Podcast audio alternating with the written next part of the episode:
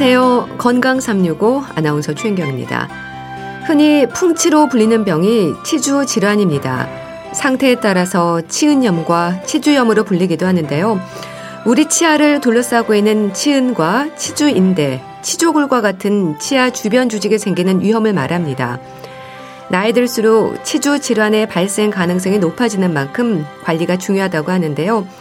잇몸병 예방을 위해서 잘 살펴야 하는 부분들 잠시 후에 알아봅니다. 그리고 설사를 비롯해서 탈수 위험으로도 이어질 수 있는 장염에 대해서도 살펴보겠습니다.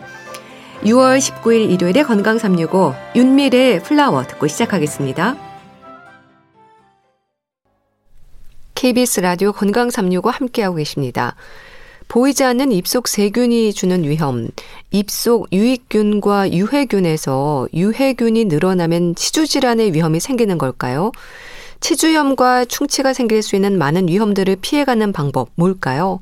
서울대학교 치과병원 지주과 김태일 교수와 함께합니다. 교수님 안녕하세요. 안녕하세요, 선생님. 네. 자, 교수님, 구강 질환으로 병원을 찾는 원인으로 치주염과 네. 충치가 지적이 되는 걸로 알고 있습니다. 그런가요? 네. 이건 최근에 우리나라 건강보험 심사평가원에서 이제 치과 외래진료 현황에 대해서 발표한 자료에도 잘 나와 있는데요. 예. 뭐 잠깐 요약해서 소개를 드리자면 스무 살 미만에서는 충치가 우리나라에서 제일 흔한 구강 질환이었고요. 예. 스무 살 이상의 연령층에서는 치주염을 포함하는 잇몸 질환이 제일 높은 비율을 보였습니다. 네. 이유가 뭔가요? 세균이 문제인 건가요? 뭐 잇몸에 염증을 일으키는 치주염은 사실 그 치주염을 유발하는 특정한 유해세균 때문에 이제 오는 거라서 세균이 문제라고 볼 수 있고요. 예. 치아를 부식시켜서 파괴하는 충치도 뭐 치주염을 일으키는 세균과는 또 다른 구별되는 다른 세균이 또 원인이기 때문에 결국은 세균이 문제가 되겠죠. 네. 그러니까 우리 입속에도 유익균, 유해균이 함께 있는 거죠. 균형이 네. 깨지는 게 문제가 되는 건가요? 여기에 대해서 말씀을 드리자면 간단하게 이 입속에 있는 세균들이 어떤 식으로 분포하고 있는지를 설명드려야 될 것 같은데요. 예. 입안에 있는 세균은 그 종류만 해도 천 가지 이상이 되는데 이런 세균들은 대부분 독성이 없습니다. 음. 그 일부 특정한 세균들만이 독성을 가지고 있거든요.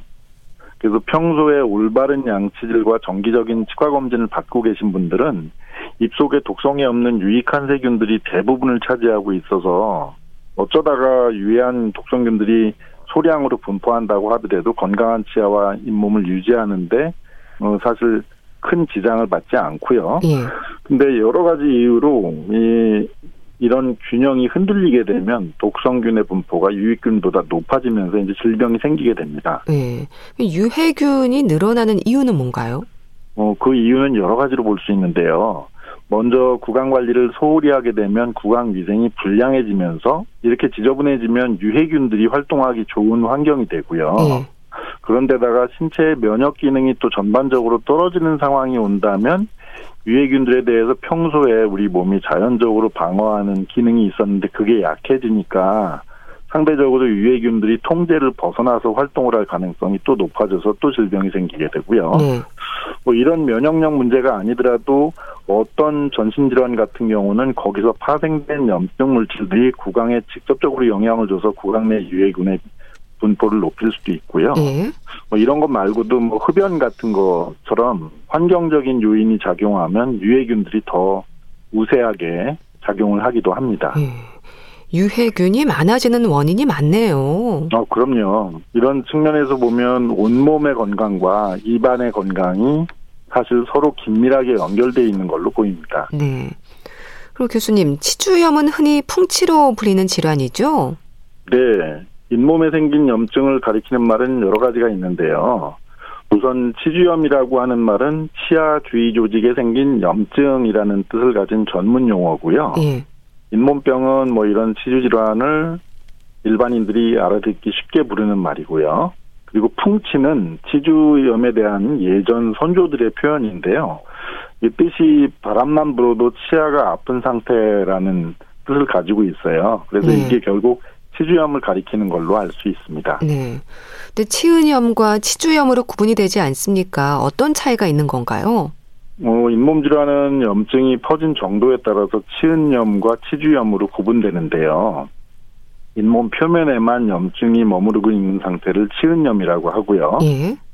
염증이 잇몸 표면을 넘어서 잇몸 안쪽에 있는 뭐 치주 인대라든지 뭐 잇몸 뼈 같은 곳까지 퍼지면 그때 이제 치주염이라고 합니다. 네.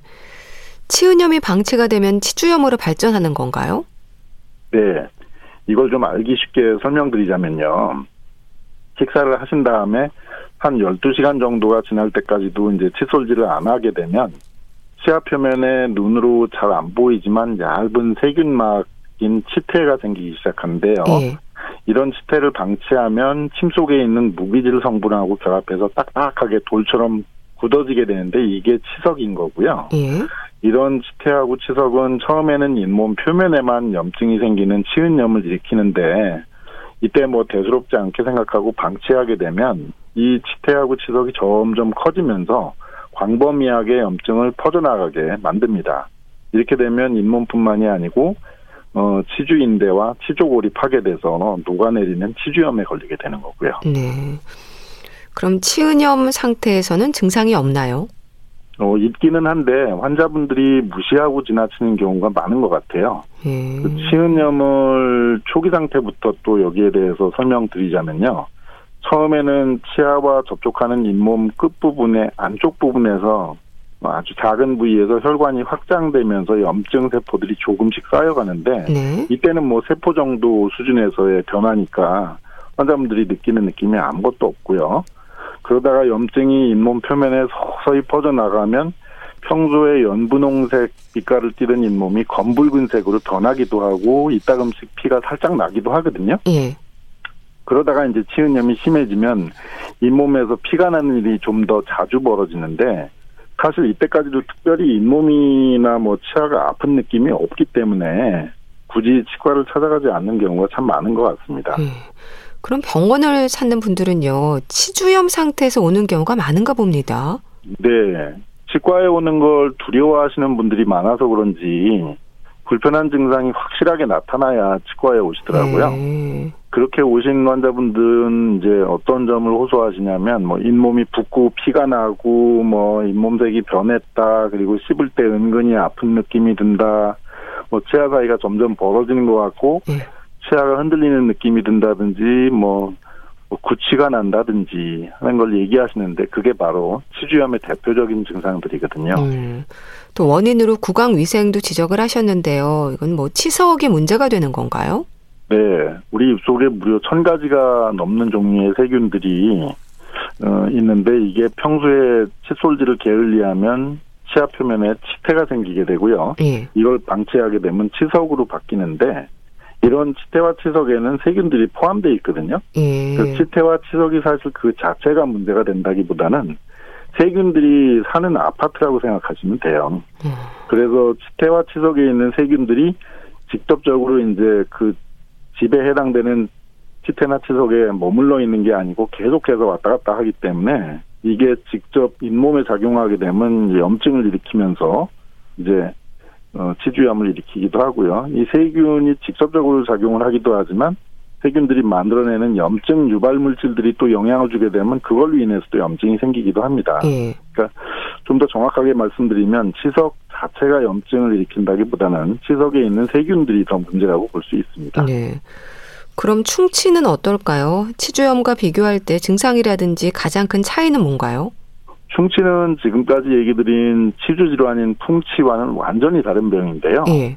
음식을 섭취하고 입속에 좀 당분이 남아 있게 되면 산성 물질을 만들어내는 세균에 의해서 이제 치아가 녹아내리게 음. 되는데요. 네. 잇몸이라는 건 사실 살 부분이기 때문에 이제 연조직이잖아요. 예. 그런 연조직을 파괴시키기 시작하는 게 이제 치주염인데 그거하고 다르게 이 충치라고 하는 거는 연조직을 파괴하는 게 아니고 치아라고 하는 단단한 경조직을 파괴하는 게 가장 큰 차이라고 볼 수 있겠습니다. 네. 그럼 치주염이나 충치를 확인하는 건 같은 검사로 진행이 되나요? 어, 그건 이미 충분하게 진행된 치주염이나 충치 같은 경우에는 일반적으로 치과에서 하는 유관 검사라든지 방사선 사진 촬영을 통해서 할 수 있기 때문에 같은 검사로 확인할 수는 있는데요. 예. 만약 초기 단계에서 잘 있는지 없는지 모르겠는 치주염이나 충치를 확인하려고 하거나 또는 확실하게 치주염이나 충치가 있는데 이게 과연 어느 정도까지 구체적으로 진행이 된 건가를 알기 위해서는 치주염이건 충치건 서로 다른 추가 검사를 해야 됩니다. 네. 치주염 같은 경우에는 잇몸 안쪽에 특수하게 설계된 자 같은 걸 넣어보면서 확인하게 되고요. 네. 충치는 또 특별하게 고안된 광학 장비 같은 걸 치아 표면에 대보고서 뭐 질병 유무를 판단하기 때문에 그 정도도 판단하고요. 경우에 따라서 서로 다른 검사를 이때는 하게 됩니다. 네. 그럼 뭐 치주염인지 충치인지 검사로 확인한 후에 질환의 위험이 어느 정도인지는 어떻게 확인을 하나요? 어, 그건 방금 말씀드렸던 추가적인 전문 기구를 사용해서 얻어진 정량적인 데이터가 있거든요. 예. 그때 나오는 수치를 바탕으로 해서 그 위험도를 판단하고 있습니다. 예. 구강 미생물 검사가 있던데 이게 뭔가요? 어, 그건 입속에 있는 세균들의 종류라든지 분포를 분자 유전학적으로 검사하는 건데요. 음. 뭐 쉽게 말씀드리면은 저희가 왜 요새 코로나 확진을 위해서 왜 PCR 검사하지 않습니까? 예. 예, 그거를 치아하고 잇몸 사이에 있는 체액과 치태를 채취해서 그렇게 PCR 검사하듯이 해서 악성 세균이 얼마나 있는지 확인하는 거예요. 예. 자, 그럼 교수님 치주 질환을 네. 치료해야 하는 이유랄까요? 뭐 치주 질환은 만성 질환이라서 나이 들어서 틀니나 임플란트를 해야 할 때 문제되면 어쩌나 걱정되는 것도 사실인데 어떨까요? 만약에 치주염이 생겼는데도 방치하면 치석이 치아 뿌리 쪽으로 파고들면서 자라게 되는데요. 예. 이렇게 되면 치석 표면에 있는 세균들과 치태들이 이제 치주 조직을 파괴시키면서 막 녹이게 되고요. 시간이 가면서 파괴되는 정도가 심하면 치아는 멀쩡한데 주변에서 치아를 지탱하고 있던 조직들이 다 녹아버렸기 때문에 결국에는 치아가 빠지는 상황이 올 수도 있어요. 네. 설상가상으로 이런 파괴 현상은 치아 하나에만 국한되는 게 아니고 뭐 치아들이 다 옆으로 연결돼 있잖아요. 네. 그래서 옆에 있는 치아에도 금방 옮겨갈 수 있기 때문에 결국에 가서는 한 개가 두 개 되고 뭐 여러 개가 이제 되는 일이 비일비재한데요. 뭐 그때 가서 틀리나 임플란트 하면 되지라고 쉽게 생각하실 일이 아닌 게 네. 틀리건 임플란트건 치료를 제대로 하려면 잇몸뼈가 파괴되지 않고 유지돼 있어야지 성공적인 치료 결과가 나오거든요. 아. 그런데 치주염이 있으면 이 잇몸뼈가 다 녹아버렸기 때문에 잇몸이 주저앉아 버렸기 때문에 틀리나 임플란트 치료를 하기 전에 먼저 흡수된 잇몸뼈와 그 잇몸을 재생시키는 치료를 해야 되니까 네. 환자분들이 이런 점을 감수하셔야 되는 불편한 점이 있는 게 사실이죠. 예. 그럼 치주염과 같은 치주 질환이 있는 환자가 치주염에 네. 대한 치료부터 하지 않고 임플란트를 했을 때 임플란트의 성공률이 떨어지는 건 왜 그렇습니까?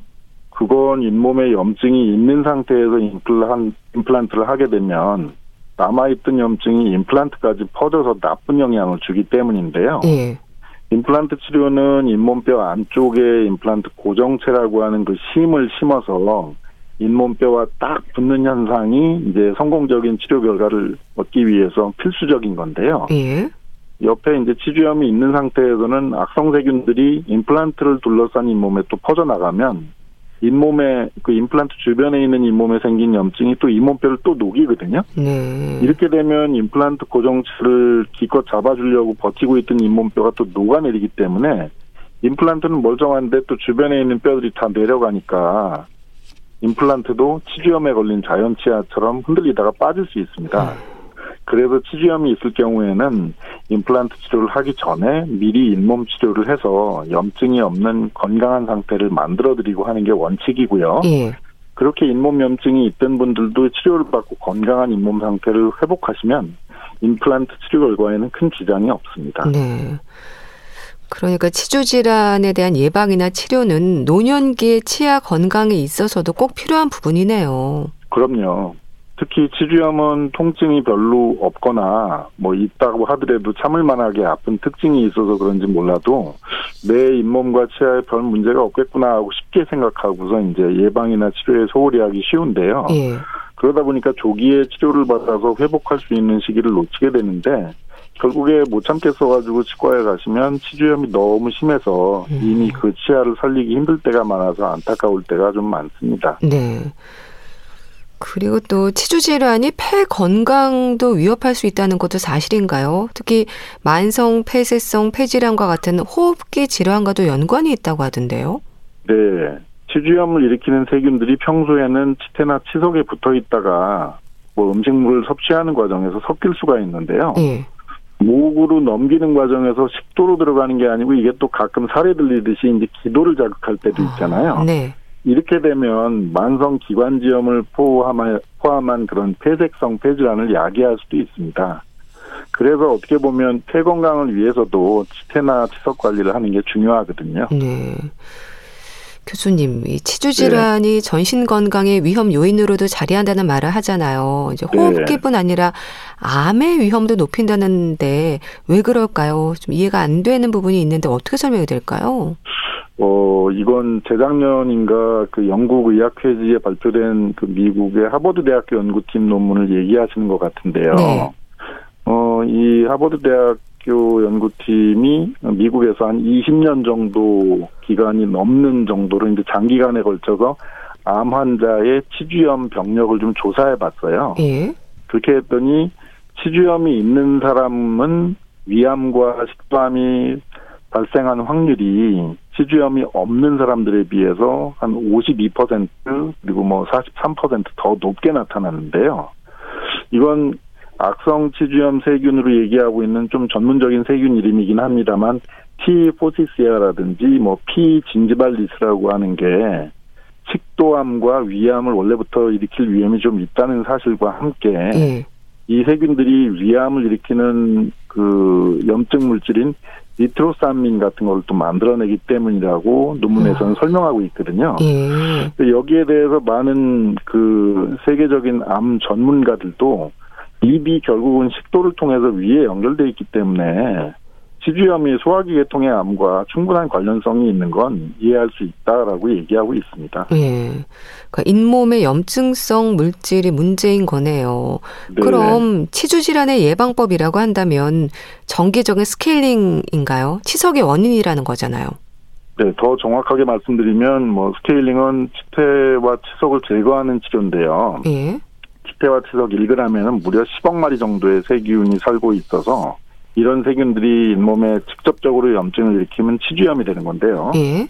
이 세균들이 여기서 그치지 않고 잇몸 속에 있는 혈관을 통해서 온몸을 타고 돌면 방금 전에 말씀드린 뭐 위암, 식도암처럼 전신 질환에도 영향을 줘서 악화시킬 수 있거든요. 예. 이런 걸 감안하면 스케일링을 통해서 치태와 치석을 제거하는 건 구강 건강뿐만이 아니라 전신 건강을 지키는 데도 참 중요하다는 걸알수 있죠. 예. 그럼 스케일링은 자주 할수록 좋은가? 이렇게 생각하는 분들도 있는데 네. 1년에 한 번이면 되지 않나요? 어, 정말 좋은 질문 해주셨는데요. 예. 원칙적으로 스케일링 주기는 정기적으로 치과 검진을 하면서 치석이 어느 정도로 분포하고 있는지 이제 환자분들이 관리하는 정도를 판단해 보고 결정하게 되는데요. 예. 대개는 한 3개월에서 6개월 정도 간격으로 스케일링을 시행하는 경우가 많고요. 관리가 좀 안 되시는 분들은 스케일링 주기를 3개월보다 더 짧게 그 미만으로 이제 설정해 드리게 되고요. 예. 관리가 아주 잘 되시는 분들은 1년에 한 번씩 스케일링을 하시는 걸로 말씀을 드리고 있습니다만 뭐 흥미로운 점은 관리가 아주 잘 되는 분들의 경우에 이제 어느 정도 주기로 스케일링을 해야 되느냐에 대해서 이제 세계적으로 조금씩은 다른 주기를 채용하고 있어요. 예. 특히 이제 미국하고 영국이 서로 다른 입장을 좀 보이고 있는데요. 영국 같은 경우는 관리가 아주 잘 되는 성인의 경우에는 2년마다 스케일링을 해도 충분하다. 음. 이제 이렇게 권고를 국가에서 하고 있고요. 네. 미국 같은 경우는 미국 어, 치과의사 협회에서 1년에 한 번씩은 스케일링을 해야 된다. 그렇다 하더라도 이렇게 얘기를 하고 있습니다. 근데 우리나라는 최소한 1년에 한 번씩이라도 스케일링을 하는 그런 미국 시스템이 오히려 더 국민들한테 혜택을 줄수 있다라고 이제 생각을 해서 대한치과의사협회에서 의견을 모아서 건강관리보험공단에서 지금처럼 1년에 한 번씩 보험으로 스케일링을 할 수 있게 했다는 점을 좀 참고하시면 좋겠습니다. 네. 근데 꼼꼼한 양치질만으로는 치석이나 치태가 제거되지 않습니까? 치간 칫솔이나 치실을 사용하는 분들은 스케일링에 신경을 덜 써도 되지 않을까 생각하는 분들도 있던데요. 네, 그것도 아주 중요한 질문을 해주셨는데요. 치실이나 치간 칫솔까지 사용해서 철저하게 양치질을 하시면 치태나 치석이 생기는 속도를 늦출 수 있는 장점은 있습니다. 네. 근데 입안에서 치태나 치석을 만드는 역할을 하는 세균들을 모두 없앨 수는 없기 때문에 결국 시간이 지나면 치태나 치석이 자연스럽게 생기거든요.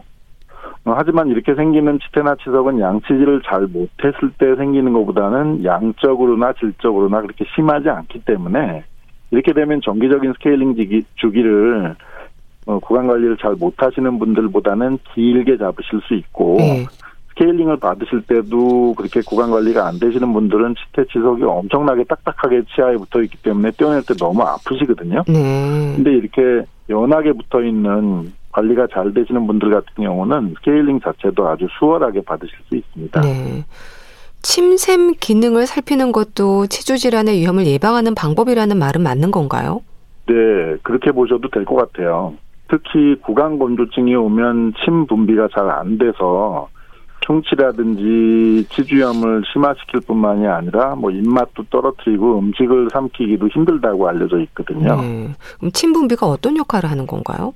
뭐 침이 잘 나와야지 자정작용에 의해서 입속에 찌꺼기가 쌓이지 않고요. 구강 점막에 적절하게 습도를 유지하면서 식사를 편하게 하실 수 있고요. 예. 이게 침이 안 나오면은 입속이 다 상처가 나실 수 있어요. 예. 그리고 또 우리가 맛을 느낄 수 있는 거는 침 때문에 음식물이 용해가 되기 때문에 그렇게 음식물이 침으로 인해서 어느 정도 용해가 돼서 혀에 있는 맛을 느끼는 그 미뢰라고 하는 것에 작용을 하기 때문에 음식을 먹는 맛을 느낄 수 있다는 게 중요하겠죠. 그래서 어떻게 보면 생존의 문제 는 물론 삶의 질까지도 높여주는 기능을 한다고 볼 수 있습니다. 네. 구강 건조증이 있는지 자가 진단할 수 있는 방법도 있을까요? 어, 침은 성인의 경우에 정상적으로 하루 한 1리터에서 2리터 정도 나온다고 알려져 있는데요. 예. 구강이나 혀에 뭐 통증이 있고 식사할 때 입이 말라서 물을 계속 먹어야 할 때가 너무 많고 말할 때 입이 말라서 이제 발음이 안 나올 정도 이런 정도까지도 이제 있다면 구강 건조증을 의심해 볼 수 있는 대표적인 증상이시니까요. 네. 꼭 치과에 가셔서 진단을 받아보시면 좋겠습니다. 네. 치주 질환을 예방하는 노력이 가장 중요하겠지만 조기 발견과 초기 치료도 치료 효과를 높이는 방법일 텐데요. 교수님 어떤 조언을 주시겠어요? 좀 아프기 전에 검사를 받는 게 좋지 않을까 싶은데요. 네. 치주 질환은 계속적으로 치아나 잇몸이 아픈 증상은 별로 없다는 특징이 있는데요. 네. 불편해도 참을만 했던 치아나 잇몸이 뭐 어느 순간부터인지 몰라도 생소한 느낌이 든다면 치주염이 생긴 걸 의심할 수 있으니까 가능한 한 빨리 치과에 가셔서 정확한 진단과 적절한 치료를 받으시는 게 좋고요. 예. 이런 치주 질환을 예방하기 위해서는 가정에서 올바른 방식으로 칫솔질을 하시면서 구강 건강을 관리하시는 게 기본이고요. 1년에 적어도 한 번씩은 꼭 치과를 방문하셔서 치아와 잇몸에 문제는 없는지 뭐 전문적인 점검도 받으시고 스케일링을 포함한 예방 진료를 받으신다면 구강 건강뿐만이 아니라 온몸의 건강까지도 잘 유지하실 수 있을 겁니다. 네, 알겠습니다. 자, 오늘은 치주 질환의 위험에 대해서 자세히 짚어봤는데요. 서울대학교 치과병원 치주과 김태일 교수와 함께 했습니다. 말씀 감사합니다.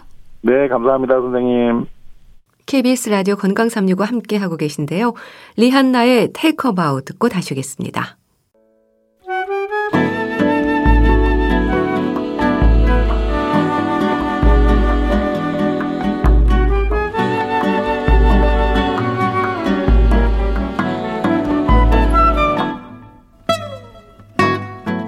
건강한 하루의 시작. KBS 라디오 건강 365. 최윤경 아나운서의 진행입니다.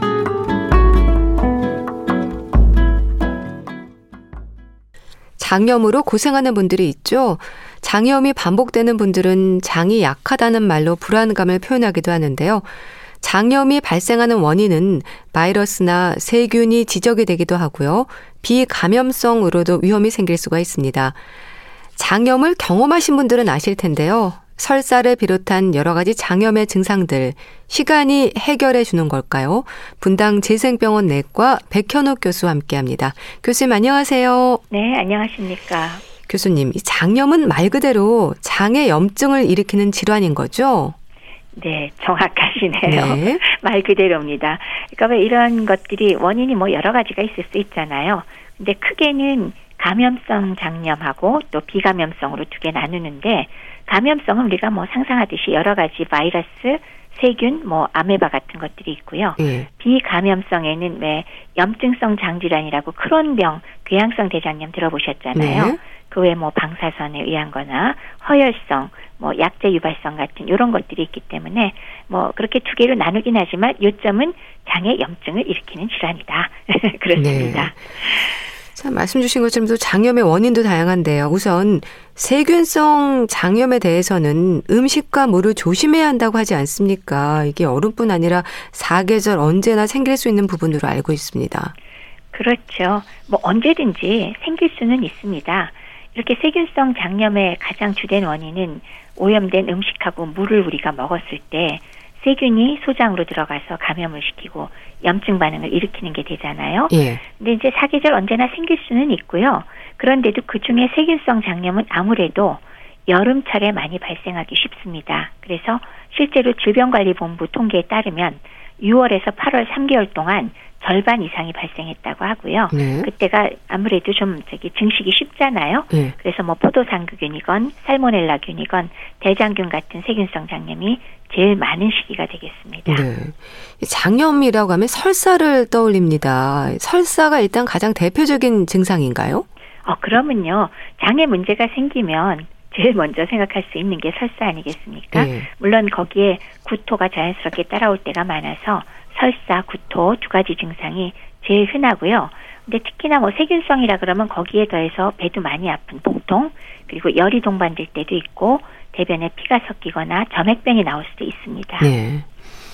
근데 장염으로 고생하는 분들은요 반복적이라는 말도 합니다. 그래서인지 장이 약하다 이런 말도 하는데 이거 맞는 얘기인가요?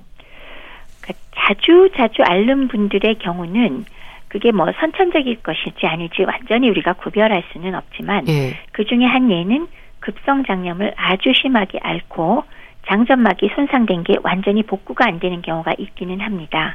그래서 그런 경우나 또 하나는 그 이후에 장내 세균 분포가 변화가 돼서 정상적인 세균 분포가 아닐 경우에 그 이후에는 그다지 큰 자극이 아니어도 간단히 얘기해서 똑같은 음식을 먹어도 쉽사리 급성장염에 걸릴 수 있는 분들은 있긴 있어요. 네. 그래서 그런 경우 장이 약하다라는 말이 아주 틀린 말은 아닌 것 같습니다. 네. 장염에도 그럼 급성과 만성이 있습니까? 그렇죠. 급성이라고 한다면 누구라도 비슷한 자극을 받았을 때, 즉 세균이나 바이러스의 뭐 침입을 받았거나 아니면 다른 비감염성 원인이라도 비슷한 자극을 받았을 때 증상이 뭐 정도는 차 있어도 비슷하게 나오게 되고 네. 증상 발현 자체가 2, 3일 이내에 나타났다가 회복 기간이 짧은 것 이것을 급성 장염이라고 우리가 얘기를 하죠. 근데 만성의 경우는 수주에서 수개월 이상 대변이 뭐 설사가 됐건 뭐 묽은 변이 됐건 왔다 갔다 이상 증상이 동반되면서 배도 아프고 가스도 차고 복부 불편감이 동반되는 경우를 얘기할 수 있는데 이 만성의 경우는 사실은 중요한 점은 구별해야 될 중증 질환이 있다는 게 더 중요한 점입니다. 네. 즉 만성 염증성 장진화로 불리우는 궤양성 대장염이나 크론병이 있는지 그다음에 만성적인 장 증상을 유발할 수 있는 어떤 다른 만성 질환, 전신 질환, 즉 당뇨병이나 만성 췌장염, 갑상선 질환, 췌장암 같은 그런 질환들이 있는지를 꼭 점검해야 된다는 거. 요게 더 중요한 면이 되겠습니다. 네. 급성 장염의 경우는요, 이온 음료를 마시면서 증상을 좀 완화시키면 된다는 말도 하는데 어떨까요? 장염이라는 것 자체가 토하건 설사하건 사실 몸에서 자꾸 물이 빠져나가는 상태이기 때문에 예. 충분한 수분 섭취가 도움이 됩니다. 그럼 맹물만 먹어도 되느냐? 예. 건강이 이렇게 나쁘지 않은 분은 맹물만 먹어도 됩니다. 음. 근데 아무래도 설사나 토할 때 전해질이 빠져나가니까 그거보다는 이온 음료가 조금 나은 면은 있지만 어, 시판되는 일반 이온 음료는 사실은 당분이 많고 그 구성이 아주 정확하게 우리가 잃어버리는 전해질하고 일치하지는 않기 때문에 예. 상당히 다량의 설사나 구토로 탈수가 아주 심해졌을 경우에는 이온 음료만 갖고 버틸 게 아니고 병원 방문할 주셔야 음, 되겠습니다. 예. 도움은 됩니다. 네. 장염으로 인한 위험이라고 한다면 일단 탈수가 걱정인 거죠? 맞습니다. 어느 무엇보다도 어, 설사와 구토로 먹지도 못하는 상태에서 줄줄 새나가기 때문에 음. 탈수가 가장 중요합니다. 음. 노인들의 경우에는 수액을 보충할 필요가 있거나 입원으로 이어지기도 할까요? 그럴 가능성이 굉장히 높죠. 이유는요. 노인들 스스로가 만성적으로 수분 부족 상태일 때가 굉장히 많습니다. 예. 왜냐하면 몸의 수분 비율 자체가 근육도 줄어들면서 체내 수분량이 감소해 있는 상태에다가 그 입, 입이 마르다는 거를 별로 잘 못 느끼기 때문에 물을 덜 마셔요. 그리고 신장 기능도 떨어져 있어서 안 그래도 수분 부족이 있는 상태에 그 토하거나 설사로 탈수가 생기기 시작하면 젊었을 때와는 달라서 굉장히 위중한 상태가 되기가 쉽죠. 네. 그렇기 때문에 먹는 걸로 쉽게 보충할 수 있다고 생각하지 마시고 노인들의 경우는 바로 병원을 방문하셔서 정맥 주사로 수분을 보충하거나 아예 입원을 해서 주사를 맞아야 될 필요가 굉장히 많으니까요. 네. 주의하시기 바랍니다. 아이들 역시요 탈수에 취약해서 걱정하는 분들이 많습니다. 증상에 따라서 만성화 될 수도 있을까요? 그 어린이 중에도 보통은 이제 2, 3세 이하 어린 영유아가 바이러스에 감염되면 뭐 구토 발열 이어갖고 이제 설사 줄줄 하게 되잖아요. 그러니까 마찬가지로 너무나 작기 때문에 탈수가 되면은 삽시간에 심각한 문제점을 일으키게 되는 거죠. 네. 근데 마찬가지로 아주 심각하게 그 알았을 때 장점막이 1차로 손상된 게 제대로 회복되지 않은 상태에서 만성적인 설사나 만성적인 장 증상을 보이거나 혹은 유당 불내성 같은 증상이 나오는 경우가 사실 있거든요. 그렇기 때문에 뭐 빨리 회복시켜 주는 게 제일 중요한 게 아닐까 싶습니다. 예. 그러니까 세균성이나 바이러스성 장염 모두 탈수가 되지 않도록 신경 써야 하는 건 마찬가지가 아닐까 싶은데 어떨까요? 맞습니다. 기본 증상인 설사와 구토는 사실 세균성이건 바이러스성이건 비슷합니다. 그래서 다시 강조하면 네. 급성 장염의 치료의 기본은 탈수가 심각하게 진행되지 않도록 교정하고 제대로 공급하는 겁니다라는 겁니다. 네. 아이들의 경우에는 어떨까요? 주로 바이러스성 장염의 위험이 높지 않습니까? 그렇죠. 어른들에 비해서 소화기의 급성 위장 감염은 바이러스가 원인일 때가 제일 많죠. 그리고 대부분은 스스로 회복이 되지만 음, 계속 주장하지만 심한 설사나 구토 등으로 인해서 탈수가 초래되면 전해질 이상이 동반될 수도 있고 네. 생명까지 위협받을 수도 있다 하는 점 때문에 어, 신경을 역시 많이 쓰셔야겠습니다. 네. 근데 바이러스성 장염으로 특히 아이들에게는요. 로타 바이러스 장염인 경우가 많지 않습니까? 일단 이 로타라는 이름은 무슨 뜻인지 좀 궁금하네요. 로타라는 것 자체는 사실 뭐 순번표 빙빙 돌아가는 아, 거. 예. 그래서 로터리 그러면 회전하는 그래서 뭐 로터리 클럽이 그 그런 건 것 같아요. 그래서 실제로 로타 바이러스를 전자 현미역으로 관찰하면 수레바퀴 모양이라고 합니다. 네. 그래서 로타가 순변포 이렇게 돌아가는 회전바퀴 모양이기 때문에 그래서 로타 바이러스라는 이름이 붙었다고 하죠. 네. 이게 전염성도 강한 걸로 알고 있습니다. 아주 적은 수의 바이러스로도 감염시키는 것 같은데 감염 원으로 어떤 부분들이 지적이 되나요? 그렇죠. 로타 바이러스는 왜 되게 뭐 5세 미만 소아에게 아주 흔하거든요. 심지어는 뭐 백신 개발 전까지는 전 세계 5세 미만 어린이 중 95%까지 로타바이러스에 적어도 한 번은 감염됐다. 그런 보고까지도 있었어요. 이건 조금 놀랍긴 한데요. 예. 가장 흔히는 9개월에서 12개월 사이 영아한테 제일 많이 발생하는데 뭐를 통해서 발생하냐? 주로는 대변 입입니다. 그러니까 먹어서 감염되기 때문에 일부 호흡기를 통하긴 하지만 대부분은 먹어서 감염이 돼요. 예. 근데 아주 적은 수의 바이러스로도 장염을 일으킬 수 있어서 주변에 한 명만 걸리면 어린이들 모여 있는 곳, 뭐 놀이방, 그다음에 산후조리원 이런 데에서는 뭐 삽시간에 장난감이나 기저귀 등을 통해서 전염되기가 굉장히 쉽습니다. 예. 그리고 바이러스 자체가 또 생존력이 강해서요. 사람 손에서 수시간, 물 속에서는 수주간이나 생존해서 감염을 일으킨다고 하니까 뭐 상당히 전염력이 강한 거죠. 네. 그럼 로타 바이러스에 감염이 되면 어떤 증상을 보이나요? 보통 초반에는 발열 39도 이상까지 올라가기도 하고요. 예. 그리고 토하는 증상이 있다가 다음 날쯤 되면은 요게 조금 완화되면서 이제 슬슬 설사를 하기 시작합니다. 그래서 보통 한 일주일 정도까지 갈 수가 있고요. 이 물같이 설사를 하는 게 마치 콜레라 같다 그래갖고 가성 콜레라라고 부르기도 합니다. 아. 그래서 색깔은 그냥 연한 노란색, 녹색 이 래갖고 물처럼 쏟아지는 그런 경향을 보입니다. 야, 이게 일주일 정도 설사가 계속되는 건가요? 그러 일주일까지 갑니다. 음, 그럼 많이 아이들이 힘들어하겠네요. 그렇죠. 그 전에 빨리 좋아지면 제일 좋고요. 어, 일주일까지 보통 가는 게 보통이고 물론 뒤쪽엔 좀 가벼워지긴 하지만 많이 힘들어합니다. 예. 잠복기도 있습니까? 보통 2일 이내라고 보고 있습니다. 그러니까 하루 내지 이틀 사이에 감염된 다음에 어, 2일 이내의 잠복기에 거쳐서 증상이 나옵니다. 예. 근데 열도 있고 좀 구토도 하는 거 보면 증상에 대해서는 좀 체했거나 감기라고 생각할 수도 있겠어요. 증상의 특징적인 부분이 있을까요? 맞습니다. 초반에 왜 열나고 토하거든요. 예. 그러면 감기인가? 어, 감기에 체했나? 이런 증상 물론 생각할 수 있습니다. 근데 이제 하루 정도 지나면서 이제 슬슬 설사가 나오기 시작을 하니까 예. 그거에 이어서 설사가 나오면 로타 바이러스 감염을 의심할 수가 있겠죠. 예. 그럼 로타 바이러스 장염이 심한 경우에 증상이 이제 며칠 동안 계속되기도 한다고 하셨는데 탈수뿐 아니라 다른 위험들도 생기지 않을까 싶습니다. 결국은 이제 가볍게는 일주일 내에 이제 호전되긴 하지만 그 이상 막 열을 이렇게 가기도 하거든요. 예. 근데 당연한 말씀이지만 구토, 설사 지속되면 탈수가 심해지는데 우리가 탈수 그러면 뭐 단어만 써놓고 별거 아닌 것 같은데 예. 그게 매우 심해지면 완전히 탈진되면서 음. 여러 가지 문제가 그냥 전신 상태가 다 망가지니까요. 그래서 방치하면 실제로 사망할 수도 있기 때문에 탈수로 인해서 모든 장기가 망가질 수 있다. 그렇기 때문에 반드시 탈수가 되지 않도록 주의해야 한다는 게 제일 중요합니다. 네. 그럼 보이는 부분은 아이들이 깔아하는 건가요?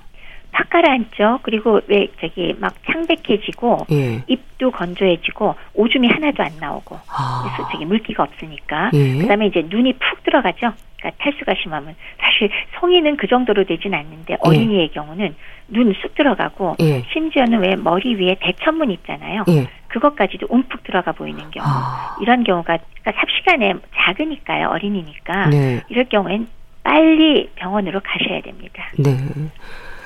참 로타바이러스 장염도 다른 장염과 마찬가지로 일단 탈수를 막아주는 게 중요하겠다 싶은데요. 어떤 방법이 좀 쓰일까요? 뭐 초반에 집에서 뭐 우선 급한 대로는 보리차 같이 끓인 물을 좀 소량씩 먹이는데 예. 설사가 심할 때는 그 소아과에서 처방을 받아서 포도당 전해질 용액 종액 용액이 있습니다. 설사용 전해질 용액이죠. 예. 그거를 어느 정도 먹여서 탈수를 교정하고 하는 게 좋은데 만약에 왜 파는 뭐 이온 음료들 있잖아요. 그런 것들이 이온이 있으니까 이거 먹이면 되지 않냐. 예. 요거는 당 성분이 지나치게 많고 전해질은 충분히 들어있지 않거든요. 그래서 이거는 소아들한테는 전혀 맞지 않으니까 오히려 주시면 안 되고요. 예. 그 소아과에서 처방받은 그 설사용 전해질 용액을 한 뭐 여섯 시간 여덟 시간 일단 급한 대로 충분히 먹여서 탈수를 좀 막고 설사량이 줄어들면 그러면 이제 일상대로 돌아가면 되고요. 그도 저도 아니고 앞서 말씀드린 여러 가지 증상들 설사가 계속 심하면서 뭐 피부가 창백해지고 오줌도 안 나올 정도가 되면 그거는 빨리 병원으로 가셔야 되겠습니다. 네. 이 로타바이러스 장염으로 아이들이 열이 나기도 한다고 하셨는데 이제 해열제를 먹이는 경우도 많습니다. 열이 많이 높아지나요?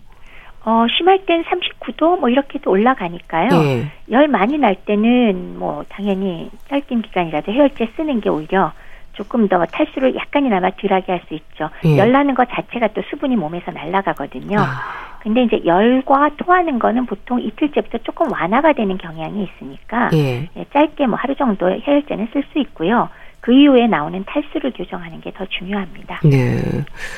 또 교수님, 노로바이러스는 어떨까요? 역시 조심해야 할 텐데 노로바이러스도 사계절 언제나 생길 수 있는 거죠. 이 아이들은 특히 집단 감염의 위험이 있어서 걱정이 됩니다. 앞서 말씀드린 로타바이러스는 뭐 상당히 어, 어린이 영유아한테 특징적으로 많이 걸리는 게 되겠고요. 예. 사실 노로바이러스는 연령층과 관계가 없습니다. 그러니까 어리건 나이가 많건 음. 누구라도 걸릴 수 있고 네. 전염성이 매우 높다라는 거는 공통입니다.